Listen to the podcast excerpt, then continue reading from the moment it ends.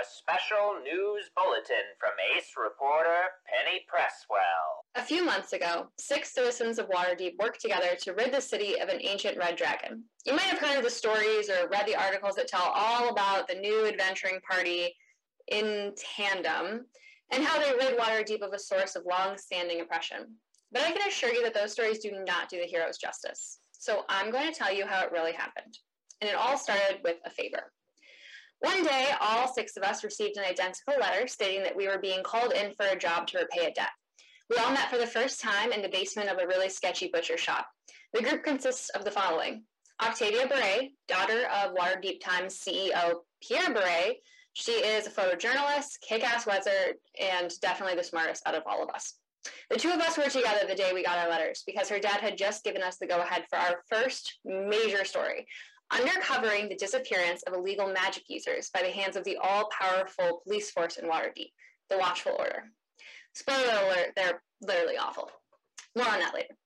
There was also Bowman, a huge half orc with a terrifying crowbar and a mysterious past that he was always dodging questions about. Janara Darling, daughter of two members of the esteemed Last Adventurers Party. She can pull off the craziest stunts without skipping a beat, has more money than she could ever spend in her lifetime, and was arguably the one we all looked up to the most. Nick Sluffrey, a craft, crafty rock gnome who can tinker up anything she wants and is a passionate activist for unions and the right to vote. She also exhibits zero self-preservation skills, despite being naturally sneaky. Artemis Brightshield, spoiled rich kid mooching off his family's fortune who thinks he's the funniest person that ever lived. He's not. But he is a pretty decent musician, and as much as it pains me to say this, he really could talk himself out of any fight. And then there's me, Penny Presswell, aspiring investigative reporter and a decent shot when we're in a pinch. Not only did these letters bring us together, they also brought us to Vinny. He was a shady little guy with terrible fashion sense who was running an underground crime ring in the city. He also had a right-hand woman named Freedom, a tiefling, and uh, who was pretty cool. Vinny talked us into defeating some swamp creatures and breaking into the house of Mr. Wilmington, a politician who had just flipped political parties. During the break-in, Artie and Bowman had a run-in with Mr. Wilmington's adult daughter, Rose turns out she and Artie knew each other, um, if you know what I mean. After finding dirt on Mr. Wilmington, we ended up being caught by a Watchful Order agent. We found out that this agent had been infected by a Mind Flayer tadpole, which is a parasite living inside of a live host and receiving commands from a central elder brain. And this was just the surface of a more sinister Mind Flayer problem in the city. With the job complete, our debts with Vinny were repaid, but our work with Freedom was just beginning. Turns out she had a secret side hustle where she took down the rich and powerful as a means to help the common folk, and she wanted us on our side. Our task? Take down five of the richest, most corrupt people in Waterdeep. They were Ovina Bloodkeith, the CEO of Bloodkeith Textiles, Diego Mirabaldi, the owner of the Waterdeep Banks, Theala Misterlith, who ran the railways, Thomas Evenwood, prized inventor and CEO of Evenwood Appliances, and the worst of them all, with eyes and ears all over the city, Fear Kindler.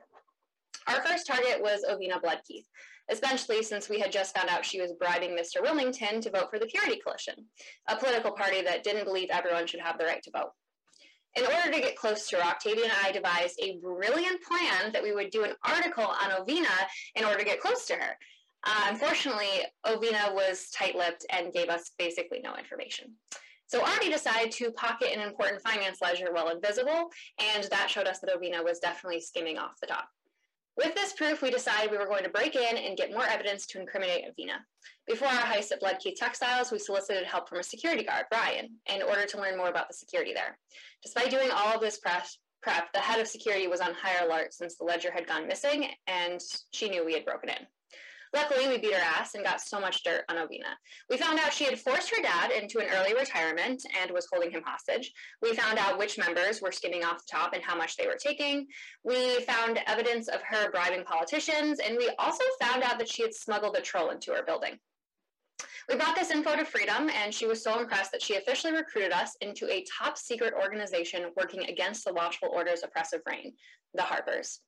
The benefit of being in the Harpers is the connections. Freedom had secret members in high places like the police and even the government, which really helped keep our identities a secret in the beginning. With one big bad down and four more to go, we celebrated by going to a big party held by Herb Davis, a congressperson in the People's Vote Coalition, which was the good one that believed that people, all people should have the right to vote. Also in attendance at this party, Vinny, who was hanging with Lance Magister, the head congressperson of the People's Vote Coalition, who we should have liked because believing in everyone's right to vote, but he was secretly awful. More on that later. It was not really a good reunion with Vinny. He just gave off the worst vibes, as per usual. Oh, I forgot to mention, while all this was going on with Ovina, my dad was laid off, and our house was foreclosed on, and I only needed 2,500 talents to save it. By the skin of my teeth and begging Janara for a loan, my family was able to save the house. The downside? Pretty much every other house in our neighborhood was bought out, a phenomenon that was happening all over the city, predominantly in poorer neighborhoods. Just another way the watchful order preys on the poor. The houses were forcibly um, foreclosed suddenly, people were forced on the streets, and the watchful order started constructing huge structures on the property. More on that later. To work on our article, Octavia and I decided to do some research on a list of names her father had given us. They were the names of known dissenters to the Watchful Order, and we found that one of them, Donald Macready, was still alive. So we paid him a visit. Turns out he also used to be in the Harpers, like us, along with a woman named Felociel, who Octavia's dad apparently fell in love with uh, while investigating their efforts, efforts against the Watchful Order. Macready told us that Octavia looked just like Felociel, which yikes, we can all put the pieces of that puzzle together. Anyways, his entire team was wiped out in a raid against the Watchful Order. He told us to be careful because the Watchful Order had only gotten sketchier and sketchier with the new Black Staff, Aurora Arenaeus. Next, we went after Diego Mirabaldi, the owner of the banks, and a fitting rival given the fact that he had just tried to force my family out of our home. Not that I told the group that. Apparently, Mirabaldi was a bit sicker than we had originally thought. We found out from a devil, don't ask, uh, it was a dark moment for the group, that we Mirabaldi worshipped a demon lord Baphomet.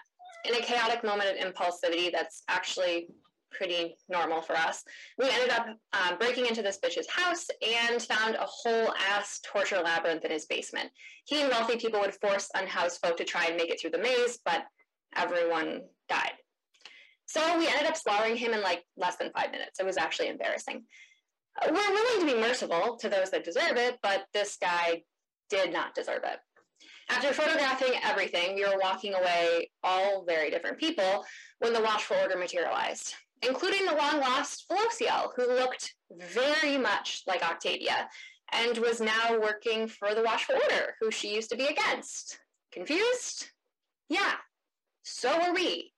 Thank God Felociel dimension doored out of there uh, because that scene, or because that was the start of Octavia's still unresolved trauma during this time.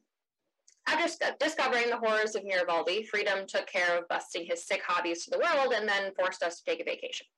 During this downtime, Artie was visited by his older brother, Dagrin, the current head of Brightshield Vintage, the family's wine company. Artie confided to us that his relationship with his brother had always been strained and that he neither liked nor trusted Dagrin, he was pretty sure Dagrin had even killed his father. Also, turns out Artie is a prince, which, like, with the way he acts, I could have told you that. Apparently, his family comes from the leaders of an ancient, now lost kingdom of Oikos, um, led by this mysterious silver flame, some entity that lives in a sword for some reason. Um, I don't really understand it, but Artie can talk to it, but only sometimes. I don't get it, but it's a thing it was really important to him that he that we knew about his brother because he was sure that Dagrin was up to no good and that we were in danger as long as we were with Artie. Next on our list of baddies was Theala Mistralith, the railroad baroness. Recently, she had been buying up a lot of farmland to construct new railway, railways and was in a controversy regarding her desire to dig up the Kryptgarden National Forest for coal mining. Theala was also buying up the Watchful Orders warehouses, but we weren't sure why. Turns out she was using them to store a bunch of exotic animals smuggled out of a national park, as well as the dead bodies of those that were killed building her railroads. We ended up freeing animals in the warehouse we investigated, including this walking tree, who was named Pine Stride. With some animals returned to Kryptgarden and Mistralith under a bit of heat, we needed to go after Theala. The best way to reach a railroad baroness, a good old-fashioned train heist. But for our big heist, we had another party to go to. This one was for the opening of Bright Shield Gardens, a members only fancy place that Artie created. While we were there, we were able to speak to the best mage in the city, Amos Durant.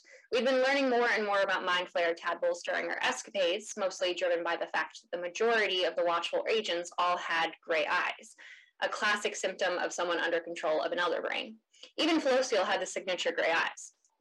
Amos told us that if we were able to capture someone with a mind flayer tadpole, we were to secretly bring the victim to Amos to do a magical examination and find out more about them. Well, we found a mind flayer body after another run-in with Felociel. Amos told us that whoever, most likely the Black Staff, we, we all knew it was the Black Staff, but whoever was controlling this mind flayer tadpoles had found a way to exhibit different levels of control depending on the person.